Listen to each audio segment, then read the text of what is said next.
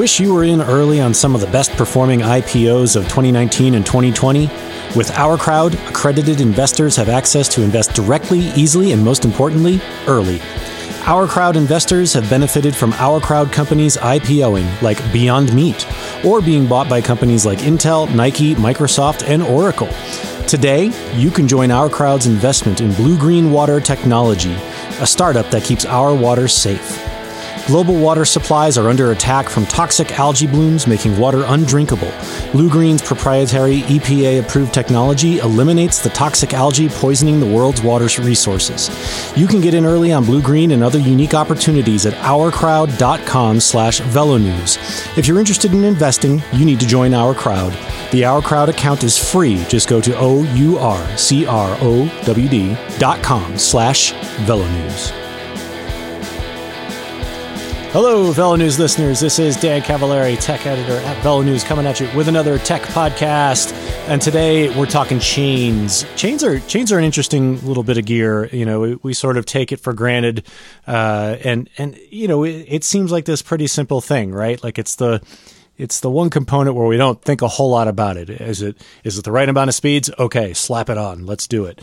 Uh, but there's actually a lot of components to a chain, and it it's responsible for a lot of uh, uh, ensuring that your your drivetrain shifts properly uh, and you don't have a bad day on the bike. So I kind of wanted to get to um, to somebody who understood the anatomy of a chain, where we've been, where we're going, uh, and what makes a good chain or what makes chains different from each other, really. Uh, so today on the line, I have Nick Murdick, and Nick is the uh, mountain bike project manager over at uh, a small company you might have heard of, Shimano. Uh, is it Shimano or Shimano? Shimano. We're gonna go Shimano. Hi, Nick. How you doing? I'm awesome. How are you? I'm good. Good. Thanks for uh, thanks for joining me. Uh, you, are in Southern California, and yep. you know here you are on Skype. Here you're wearing a T-shirt. It's snowing here in Colorado, and I'm freezing in my basement. So uh, I automatically hate you right off the bat. we we did get into the 80s this week. Whoa! Too, just to rub that in. I'm surprised you're not wearing a sweater. Then I don't know.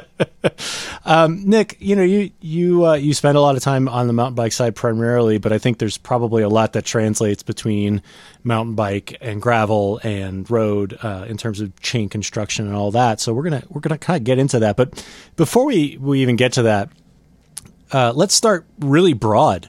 Uh, what what are the, it's it's funny to think of this that there are components to a chain, but what are the components, basic components of a chain, and how do they work? Uh, yeah, good question. Because uh, uh, I'm surprised at how many people are uh, are still surprised by the answer. Right. That uh, like if you're installing a chain on your bike and you got to shorten it and cut off some of those links, like they're all still connected to each other. Right. But if you uh, if you drive out a couple more of those pins, you'll be surprised on what has been hiding there the entire time. Yes. Um, and uh, so uh, what usually gets people is the what the inner plates are going to look like. So the mm-hmm. it's fairly obvious that the the chain is a series of outer links and inner links, and there are rollers uh, around all of the the pins. What's uh, what's going on there? If we dig a little bit deeper, is those uh, those outer plates are what the pins are pressed into. So there's a like there's no rotation going on between the outer plates and the pins. Mm-hmm. All of the rotation is the inner plate wrapping around the pin. Um, and the uh, the roller is what rolls onto and off of all the, the teeth. It's, so it's not just like a, a, clever name where the thing it's called a roller because it can spin around in circles. Like it literally does roll onto and off of all of the teeth of the of the gear. But inside of that, uh, there used to be uh, a bushing in the chain, and now we have bushingless chains. So the uh, the inner plate has actually got these little shoulders built into it, and uh, and that's essentially it's holding the two inner plates apart, creating a surface for the roller to ride on, and that's what the the inner plates are riding on a bigger surface than you would think mm-hmm. on top of the pin. So it's yeah. not just like a plate that's riding on the pin; it's a whole like shouldered surface. Right. Um, so outer plates that don't move, inner plates that do move, uh, a roller and a pin. So you you mentioned those bushings. Um, in terms of timeline, how long ago did we get away from those bushings?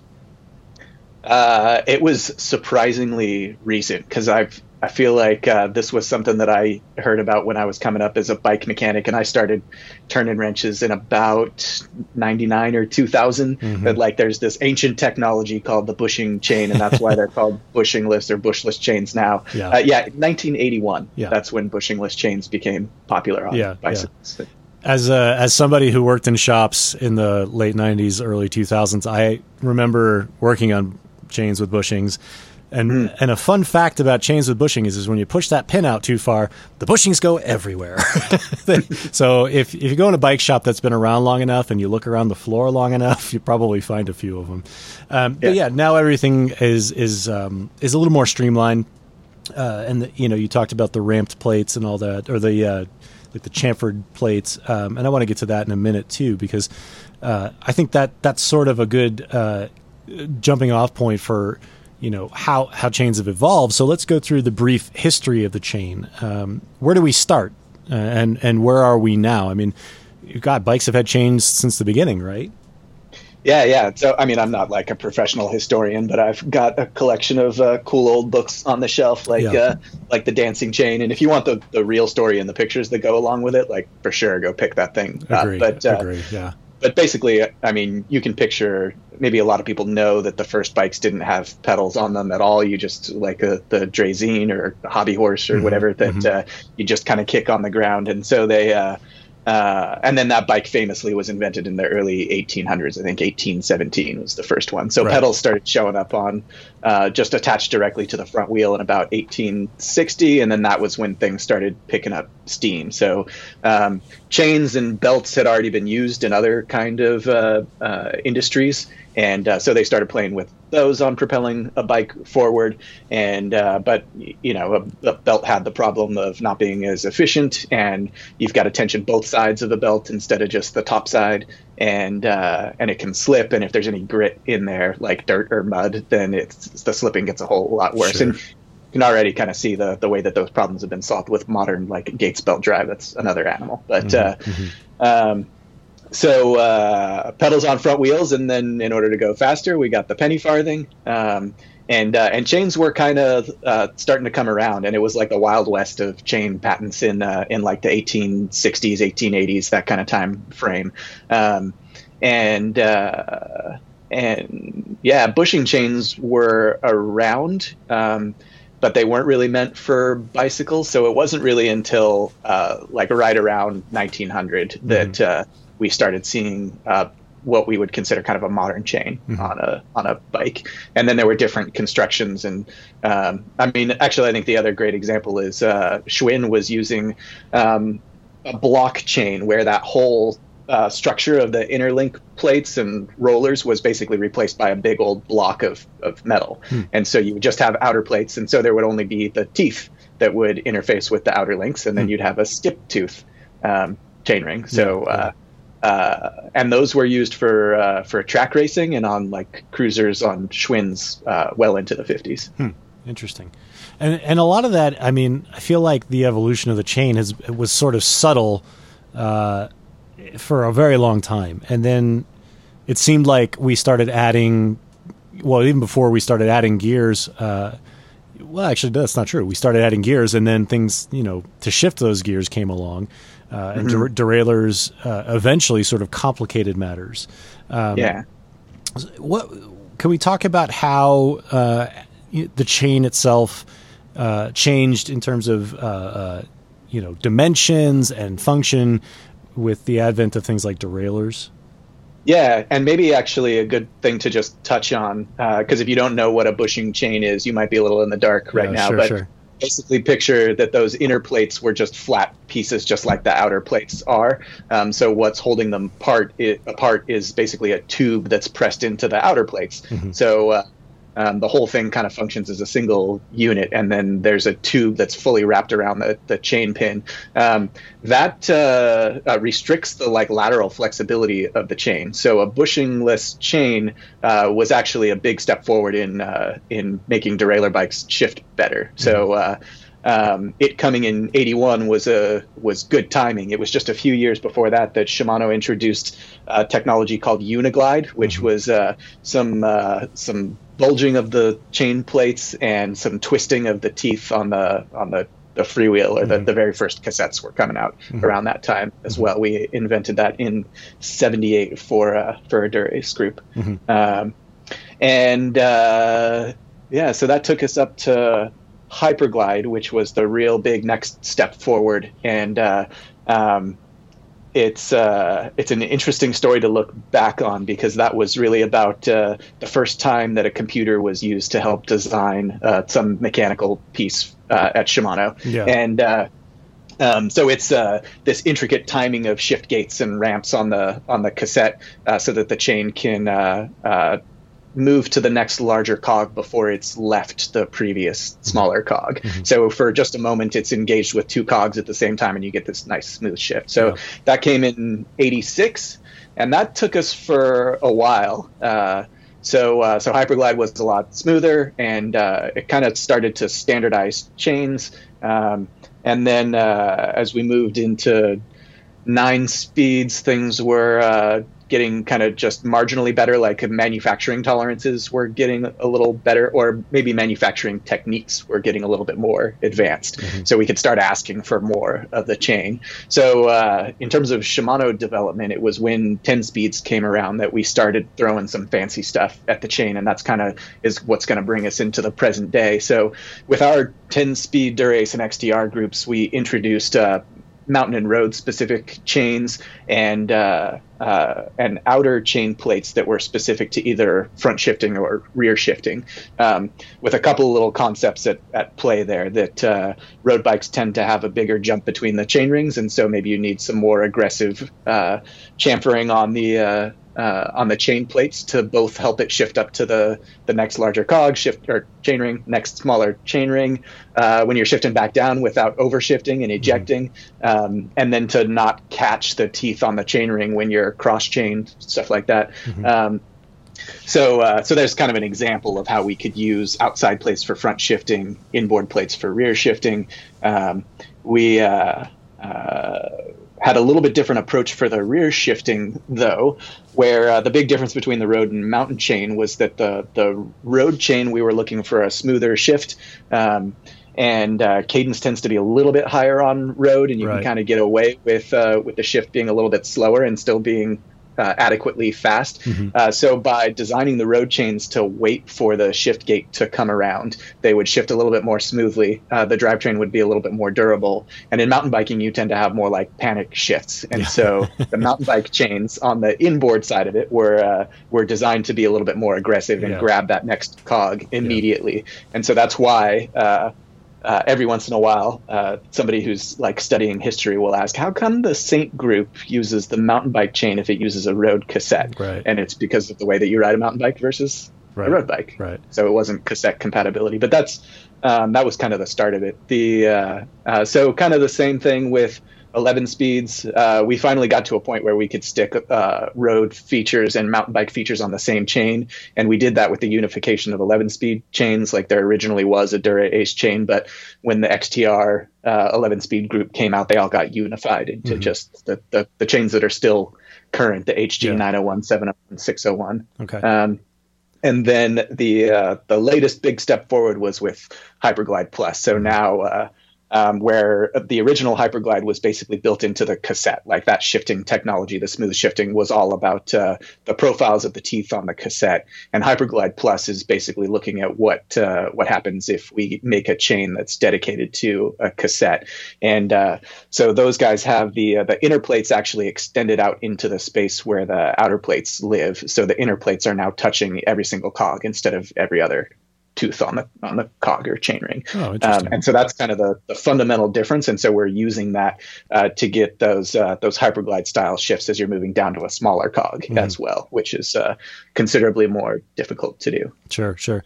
So there's a lot of lots to unpack there, and I, I guess I want to go way way back to uh, one of the first things you said, which was about uh, how you know uh, there is a, a, a, fair bit of lateral play in a chain, and I think that's something that's often overlooked. Is that we think of chains as a linear uh, motion component, but it's not necessarily just that. It's it, in order to get between cogs, there has to be some some lateral give, and so that mm-hmm. that's sort of uh, baked into the construction of the chain. Correct.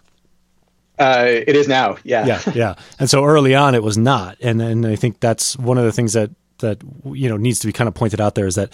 Uh, you, a lot of people. I remember when I was working in bike shops, it was interesting to have people come in and say, "Hey, is my chain worn out?" And they'd show me the lateral flex in it. I'm like, "Well, it's supposed to move you know, laterally.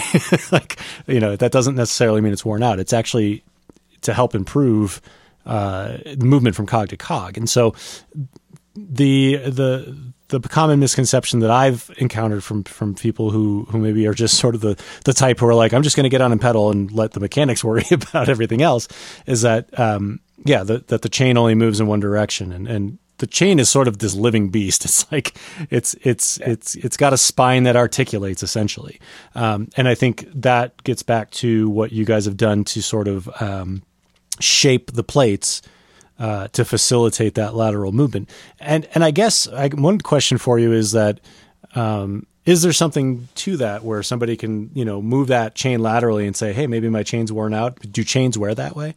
They absolutely do, and uh, and this is very rarely talked about. Um, so. Uh, uh, this is uh, this is not by any means contradicting what you just said, but uh, go please contradict away. Shimano chains are the have the least amount of lateral flexibility than any other chain does. Mm-hmm. So uh, we had not enough lateral flexibility with a bushing chain. As soon as we went to bushingless, uh, you know the uh, the the two the thing that replaced the bushing, the shoulder on the inner plate, like those aren't attached to each other. So there's a mm-hmm. good amount of movement that can happen between those two sides. Mm-hmm. And so your tolerance is there, uh, and between the roller and the and the shoulder on the inner plates. Um, that uh, that has a lot to do with the uh, uh, well, a lot of things: the speed of the chain, how well it holds on to lubrication, and the lateral flexibility. Mm-hmm. So it's very easy to make a chain with lateral a lot of la- lateral flexibility. Now mm-hmm. Uh, it's actually better to reduce that a good amount. Like we want the right amount sure. of lateral flexibility. So. Um, the uh, yeah, it's difficult to test because you basically would need to take the chain off of the bike. But uh, um, what uh, uh, a good illustration is that uh, if you take a chain off a bike and lay it sideways on a table so that like all the, the outer plates are touching the, the surface of the, the table, not like the rollers, the ends mm-hmm. of them, mm-hmm. um, and uh, and pick up the chain with both hands in the middle, you'll see it droop down on either side. If uh, if it gets to the point where it's hanging slack on both sides, that chain's basically got too much lateral flexibility. Um, and there are plenty of chains out on the market that uh, even brand new out of the box, not only would they hang loose like that, but uh, you'd be able to wrap the thing all the way around into a circle. Wow. Um, so uh, so we want to minimize that lateral flexibility actually, mm-hmm. and uh, so people don't talk about it that much because that's not the typically the thing that uh, that people care about the most, right? Like you're you're monitoring a chain for wear by uh, taking a look at its elongation or its stretch, and uh, if it has stretched, then it has also got too much lateral flexibility. So mm-hmm. um, the uh, uh, the argument could be made, and uh, and John Barnett actually had this uh, this stance. The you know the founder of the Barnett Bicycle yeah, Institute yeah. in Colorado Springs, like uh, uh, kind of spearheaded mechanic education in a lot of ways. Um, that that was kind of his position was that. shifting performance starts to stuffer once there is more lateral flexibility in a chain. So that wear actually is noticeable by the rider first, than the compared to the elongation. But you would need to be awfully picky about your shifting performance sure. for that to be like a, a, motivating factor to replace your chain. Sure, but sure. it's a good reason to not wait until the end of the useful life of the chain to mm-hmm. replace it. Mm-hmm. What has that changed? Uh, I mean, do you? It seems like you're limiting lateral movement more now. Does that have something to do with going to a broader range of gears uh, and the fact that people are more likely to be cross chaining now? For sure, it does. Yeah, um, and uh, uh, so too much lateral flexibility, and you end up with, uh, say, you're riding in a really cross chain position, like a big chain ring on a roto gravel bike, and uh, and the big cog in the back, and then you drop down to the small chain ring.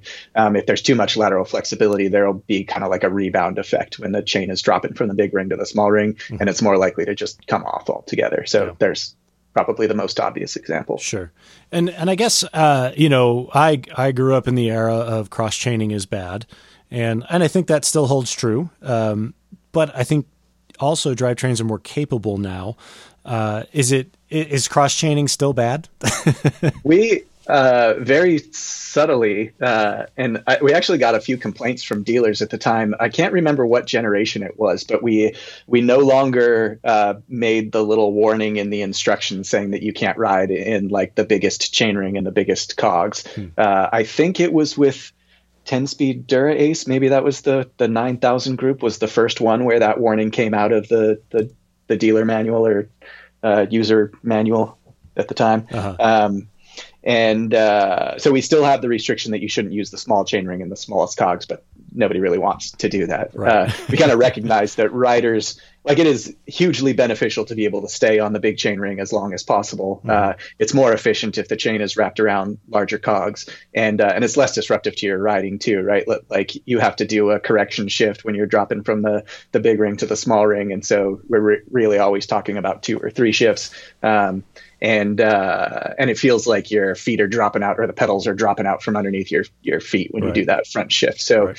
if uh, if you're on a on a climb and you're close to the top and uh, and you know you can clear it if you stay in the big chain ring as long as you cross chain, then that's immensely valuable. So we started trying to well set that as a target in drivetrain development sure. and achieved it back mm-hmm. then.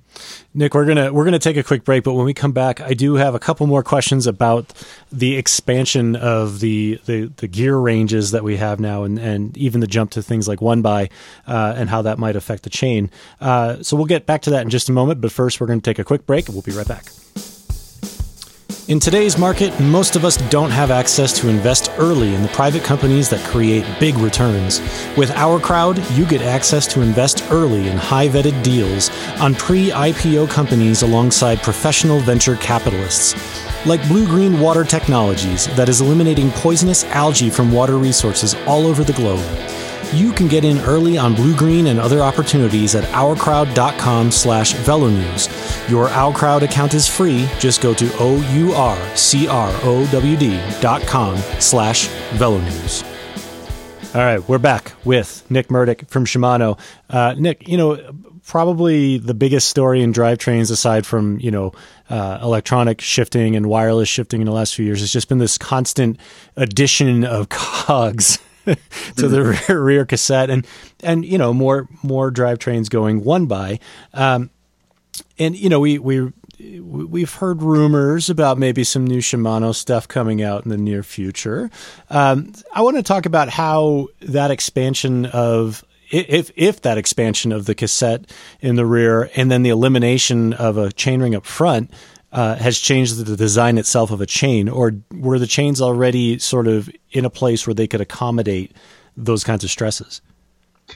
Uh, well, the versatility of a chain is uh, kind of remains important to us. Um, we, uh, I don't think that I'm uh, telling any tales out of school by saying that we were uh, a little bit behind with the adoption of one by on the mountain bike side. Sure. And uh, um, a lot of that comes from recognizing that we had a, a distinct advantage with front shifting technology. Sure. Um, and uh, uh, so the the you know when the new XTR 12 speed group came out, it still had front derailleur options, even though we don't really sell them aside from some very limited spec.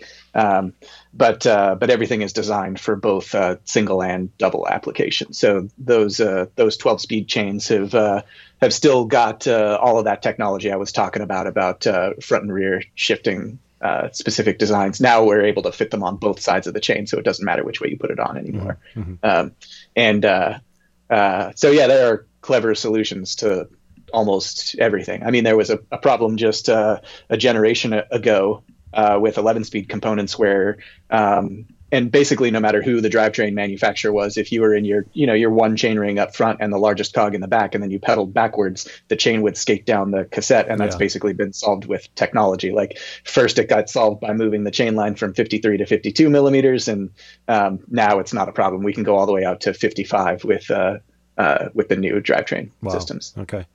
Uh, and, and, I guess you've already touched on this a little bit, but uh, aside from you know we talked about that lateral play and how you know you could take some brand new chains out of a box and it'll loop all the way around. What what makes a chain better than an, than another chain? I mean, what are what are the other subtle differences? You know, you mentioned some of that flex as one of them. What are what are some of the other differences between chains that might make one better than another? Mm-hmm. Well, a lot of it is, uh, I would say, like from manufacturer to manufacturer, it's uh, it's tolerances and techniques.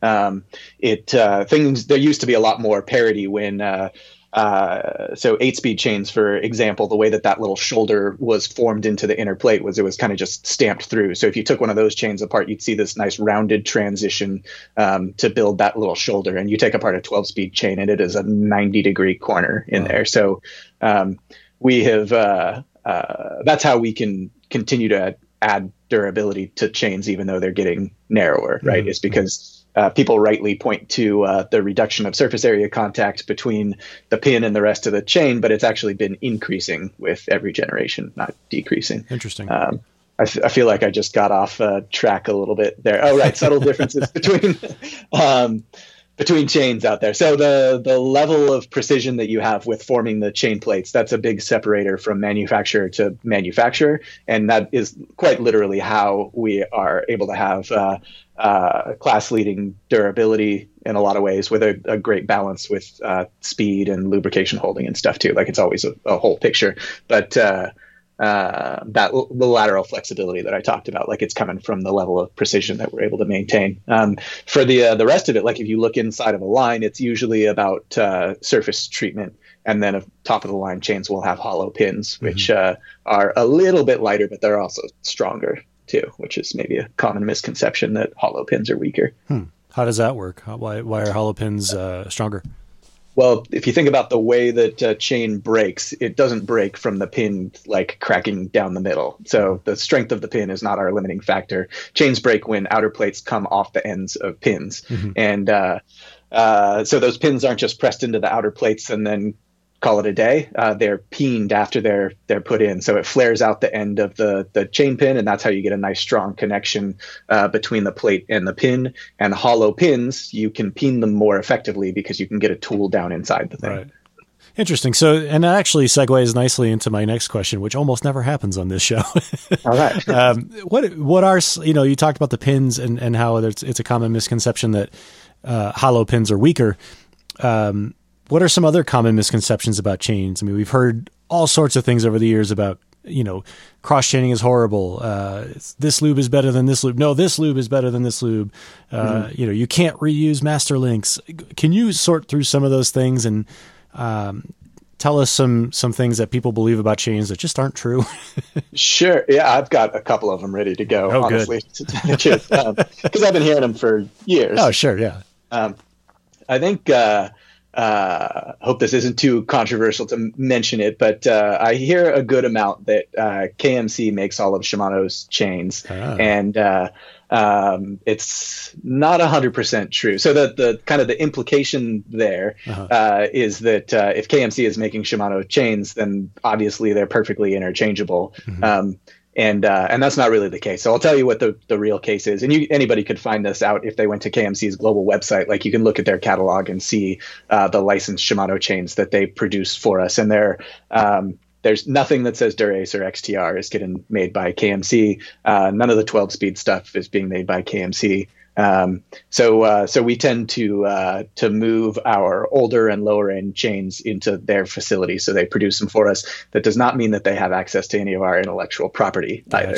Uh, so uh, so they are still different chains, and the the top of the line current stuff is totally separate from that. Um, so uh, so there is a performance difference and compatibility difference between KMC and Shimano chains. You put a KMC 12 speed chain on a Hyperglide Plus cassette, and you no longer have Hyperglide Plus shifting. Interesting. Um, so uh, uh, that doesn't mean the KMC chains are bad. Like obviously, we think very highly of them if right. we give them our business. Sure. sure. Um, but uh, so it really uh, the common misconception is that they're identical because they're made in the same building. Gotcha. Gotcha. Um, and uh, so some other ones I got. I think maybe the most uh, common question we get is uh, about the factory lube, the grease that comes yeah. on the chain. Oh, that's a good um, one. I had heard for years, and this was frustrating when I came to Shimano and finally got the real story. Like the story in the bike shop was, man, those chains come over on a boat from Japan. Like it takes a month to cross the water. They'd rust if they weren't packed in grease. It's just to keep them from rusting. You got to remove all that grease and then right.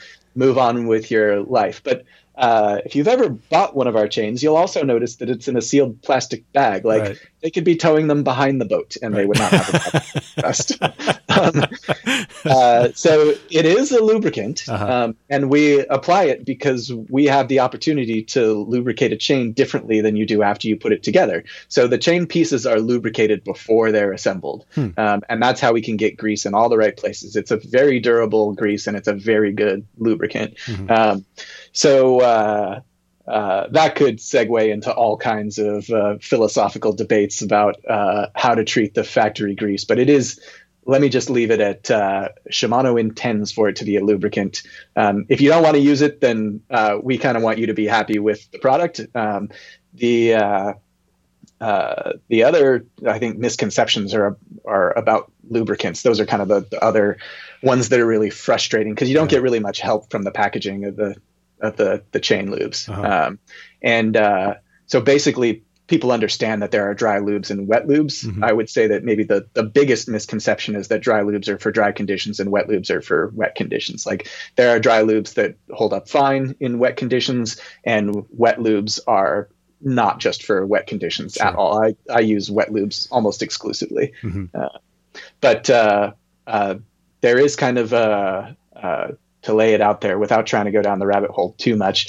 Um, some inherent differences that wet lubes are basically all interchangeable with each other. That is, if you're using a wet lube, uh, you can mix it with the factory grease. It's basically on the same kind of playing field, um, and you can use different weights of wet lube. So you'll see uh, a company like Pedro's. I think they only actually call this their Syn Lube a wet lube, but uh, but ChainJ and old Go product. Uh, those were wet lubes as well. So mm-hmm. it actually was really nice because if you were using one of the products, then it was totally like modular. Like you're going to go ride in the rain one day, then up it to the Syn Lube. And if you're you want your bike to run cleaner, then clean your chain and and start using the lighter weight right, stuff right. after that.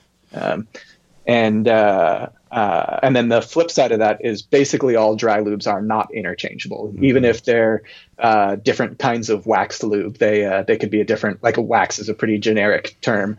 Um, so they're not necessarily going to get along together. Right. And if you are going to apply a dry lube to the chain, uh, you basically need to remove any kind of lubricant from the chain. Like it's not going to get along with the factory grease. And th- I think this is why White Lightning got such a bad reputation as being like one of the first big commercial successes of a uh, of a wax based lube was that mm-hmm. people were just putting it on and they called it self cleaning because if you put all that on the package that hey in order to use this product properly you need to remove your chain from the bike and soak it in mineral spirits or something um, and uh, uh, completely remove the lubricant and if you are out at an event and you notice that your chain's squeaking, you can't just go to the nearest mechanic and ask for some lube for the chain. It has to be the same stuff right. every time. Right. Um, so that incompatibility among dry lubes, kind of the, the one outlier is Dumonde Tech, which is kind of a dry lube, mm-hmm. um, but it's also compatible with everything else out there because it just works differently. Yeah, like sure. it's a liquid that polymerizes and kind of turns to uh, something else on the surface yeah, of yeah. The, the, chain pieces, so it can be combined with stuff. Right. So to uh, to to separate uh, just one sort of confusing thing here is that you know yes you mentioned the the lube that comes from the factory, um, and it's important to note that Shimano's factory treatment is different than other companies' factory treatment. So what you're saying about that that lube, you know, coming from your factory, that doesn't necessarily apply to your competitors' stuff, uh, uh, you know, in the same way. So. Uh, the the Shimano uh, film that you that you get it actually feels different than mm-hmm. some of the competitors. Like if you take a SRAM chain out of the the box, it's it's theirs is a little bit stickier and, and it feels different.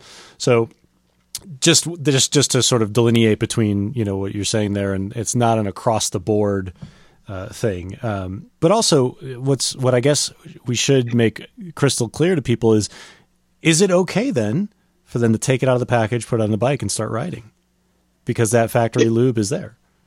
That's what I do. Yes, yeah, yeah. I I don't put chain lube on my bike until it needs it. Right. So fresh chains.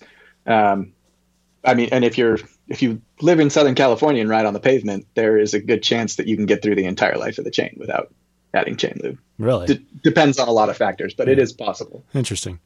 Uh, and so the other thing I wanted to mention was that yes, uh, with certain lubes, it is very very important that you clean, clean, clean, clean, clean your chain before you apply it. Um, because not all lubes, like you said, are interchangeable. They don't all work together.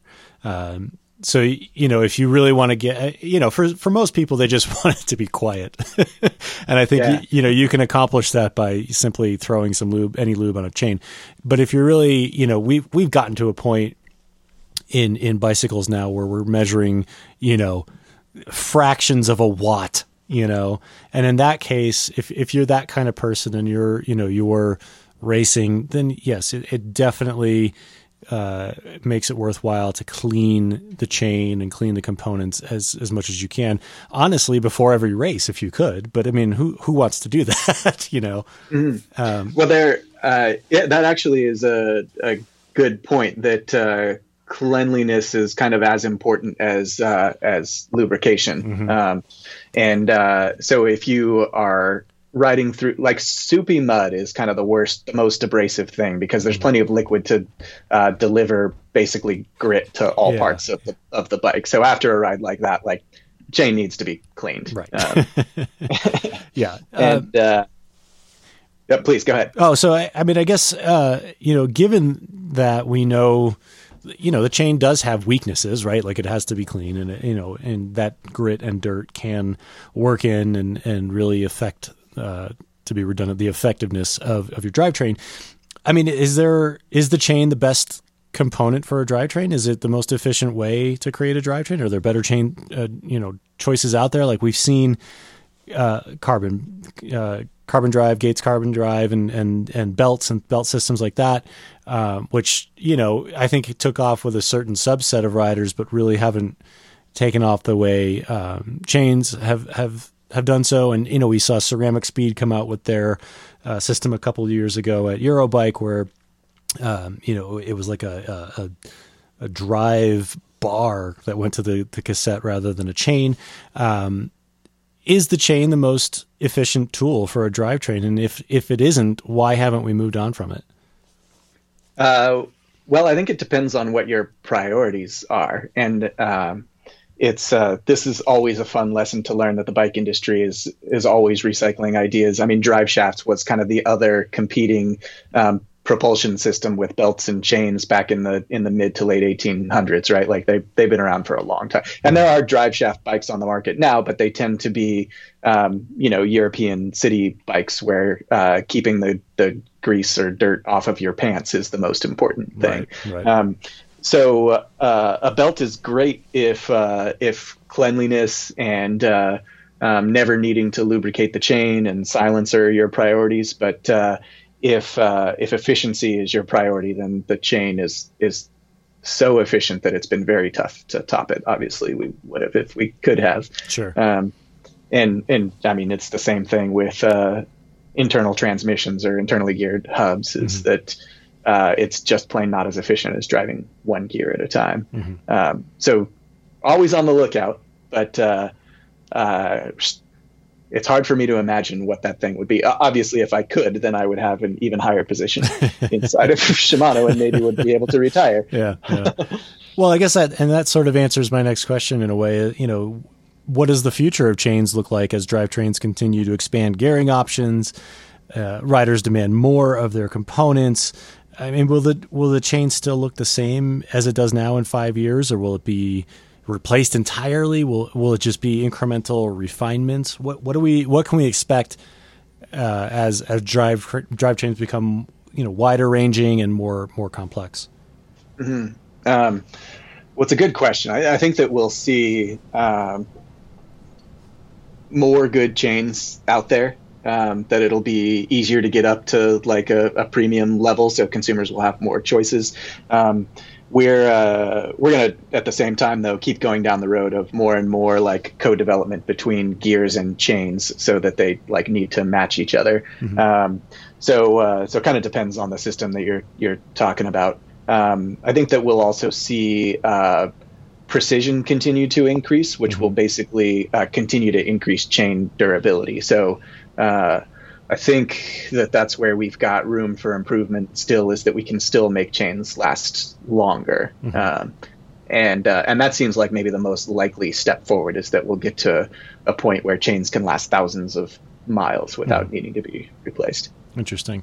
And so, I mean, is there anything else about chains that we didn't talk about that you think is important for our listeners to to understand or to to know before they, you know, they plunk down a lot of cash to upgrade their drivetrain or to just you know swap out their their worn out you know chains, mm-hmm. cassette rings, and all that.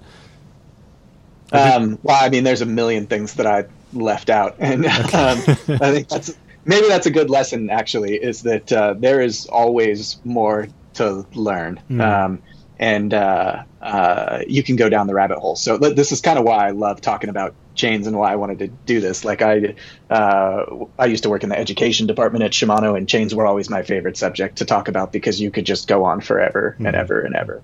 Um, in terms of uh, shopping, I mean, I would say match the chain brand to the drivetrain brand. And if you've got uh, a mixture of components, then um, it, uh, it, might depend on what you've got. So if you've got uh, multiple chain rings in the front, it's usually more important for the chain to match the chain ring brand. And if you have a single front chain ring in the front, obviously it's more important for the chain to match the cassette brand. Mm-hmm. Um, uh, it's kind of oh the other like important shopping advice is that uh, it's always worth it to spend more money on the chain um, it uh, we're fairly careful about making sure that the extra money you spend on the chain will actually uh, pay for itself right hmm. that uh, if a chain costs 20% more than the model below it then you're going to get more than 20% more life hmm. out of it so uh, that really like if you're if you found that your chain wore out too quick, then by all means go get the top of the line one, and it will last longer huh. the next time. Okay, well, that's good to know. I mean, it, and honestly, I think that more than more than anything else, I think for the everyday rider who's not seeking out every last quarter of a watt, I mean, I think that's what they're really seeking out, right? Which which chain's going to shift good enough for me, but also last a long time, so I don't have to spend you know X amount of dollars on it too quickly. Um, so that's that's a good that's a good lesson to take away here is that you know if you do want that longevity, it, it is worth investing uh, in in the higher end chains. Mm-hmm. Um, there actually, I think this topic comes up from time to time about uh, the speed of a chain, and our chains are relatively efficient, but uh, we are always looking for balance, that right balance between speed and durability, and a lot of it has to do with the way that lubrication flows through a chain, like how big the openings are. The you know the less contact there is, the faster it'll be, mm-hmm. but it'll also be less durable because of that, and kind of can be two sides of the sure. the coin, not necessarily mutually exclusive. Mm-hmm, mm-hmm. Yeah, and I think the other fortunate thing is that for a lot of people who are going to end up with a Shimano chain, they probably have it because they bought a Shimano equipped bike. So, you know, in that sense, I mean, Shimano and, and SRAM and, and a lot of, you know, the, the, the biggest manufacturers out there, you know, you guys design all this stuff as a system. And so you have control over those parameters. And so it's, it shouldn't be too surprising that, you know, a Shimano sh- chain is likely to work best with a Shimano drivetrain system and, and things like that. Um, not to say you couldn't use other things, but if you're looking for the most efficient, you know, setup, it's probably within the same brand, um, because of because the brand itself has controlled the design parameters. Does that does, that does that sound right, or am I pulling that out of? Yeah, I think um, it uh, is real easy to to brag about our chain technology and say that they're the best, but at the, the, end of the day, I really want the the power of choice to be in the consumer's hands, mm-hmm. um, and. Uh, um, just like somebody might compromise when specking a bike and putting on a cheaper chain because they care more about the, the cost than the durability or the performance or the brand or anything like that. Um, you might make that same kind of decision yourself if you look at uh, some test and find that somebody else's chain uh, is more efficient than one of our chains and you're willing to give up some shifting performance and potentially durability in order to get that, then cool, you just made a different decision than we did. Right. Um, that's fine. It's up to you. Yeah. Yeah. yeah. Cool. Well, thank Nick. Thanks for uh, for all the great info here. It's it's always fun to kind of pick out those components of a bicycle that are just far more complex than I think people give them credit for. And I think the chain is just really the the perfect example of that. And uh, so I think you dispelled a lot of good myths today. Times I've saved kind of one as like the parting shot. If oh, you, if you don't mind. Is it, wait, is it, the, is it a parting shot at me? Do I have to protect myself here? No, no, no. no. um, Your ugly face. The, I can't stand it. Yeah, okay. At the at the hatred for wet lube, right? Like I yeah. said, that Pedro's doesn't write it on on the, the bottles except for the ones meant for really extreme conditions because yeah. they know they won't sell it if it's right. called wet lube. But mm-hmm. uh, so I hope they're not mad at me for exposing them and saying that they have a ton of wet lubes in their line. But yeah. uh, um, really, the, the key to being happy with them, because the complaint is that they're they're too messy. Mm-hmm. Um, and uh, and the way that people apply them the, in order to make them less messy they'll maybe put them on one drop at a time on every roller and then they'll uh, they'll take it for a quick spin and then they'll come back and they'll wipe down the, the chain and then they'll think that they've done everything that they can to keep it as clean as possible. But the, the excess lube is still going to seep out and then it's going to be on the outside of the chain again before you go for the next ride. So really if, if you want to have uh, uh, a very quiet uh, drivetrain with a very durable lubricant, then a wet lube is probably going to make you happier. And if you want it to run cleaner, just keep a rag next to the bike and wipe it down before every ride, and you will be amazed at the difference. Like mm-hmm. it, it will be clean and dry like a dry lubed chain will be, but you can do water crossings without having to worry about it. And if you forget before the next ride, then there's no consequence. Like you can get hundreds and hundreds of miles out of a wet lube mm-hmm. application and it can still be clean. Yeah. I'm a big fan of no consequences. All right. Well, you heard it here. clean and you know, clean, clean, clean. I mean, that's that's it's a hard lesson to learn, and God, I am really bad at it too. But yeah, I think there's the best way, the best thing you can do to treat your bike real nice is to clean it. Uh, thoroughly and frequently. And that said, Nick, thank you again. Uh, all right, for, for, all of you guys uh, listening, if you have questions about this episode of the Tech Podcast or any of the other podcasts in the Velo News world, feel free to reach out to me, dcavallari at velonews.com. You can also find me on social media at Brown Tie Dan. That's on Instagram and Twitter. Uh, and I would be more than happy to uh, answer whatever questions I can for you. But more importantly, if you have uh, suggestions for topics you'd like me to cover on a future episode of the Velo News Tech Podcast, I would absolutely love to hear it. So please do reach out. Nick, thank you once again for joining me today. Appreciate it. All right. Thank you. Thanks for having me. And for you listening, thank you for joining us today. We'll catch you next time.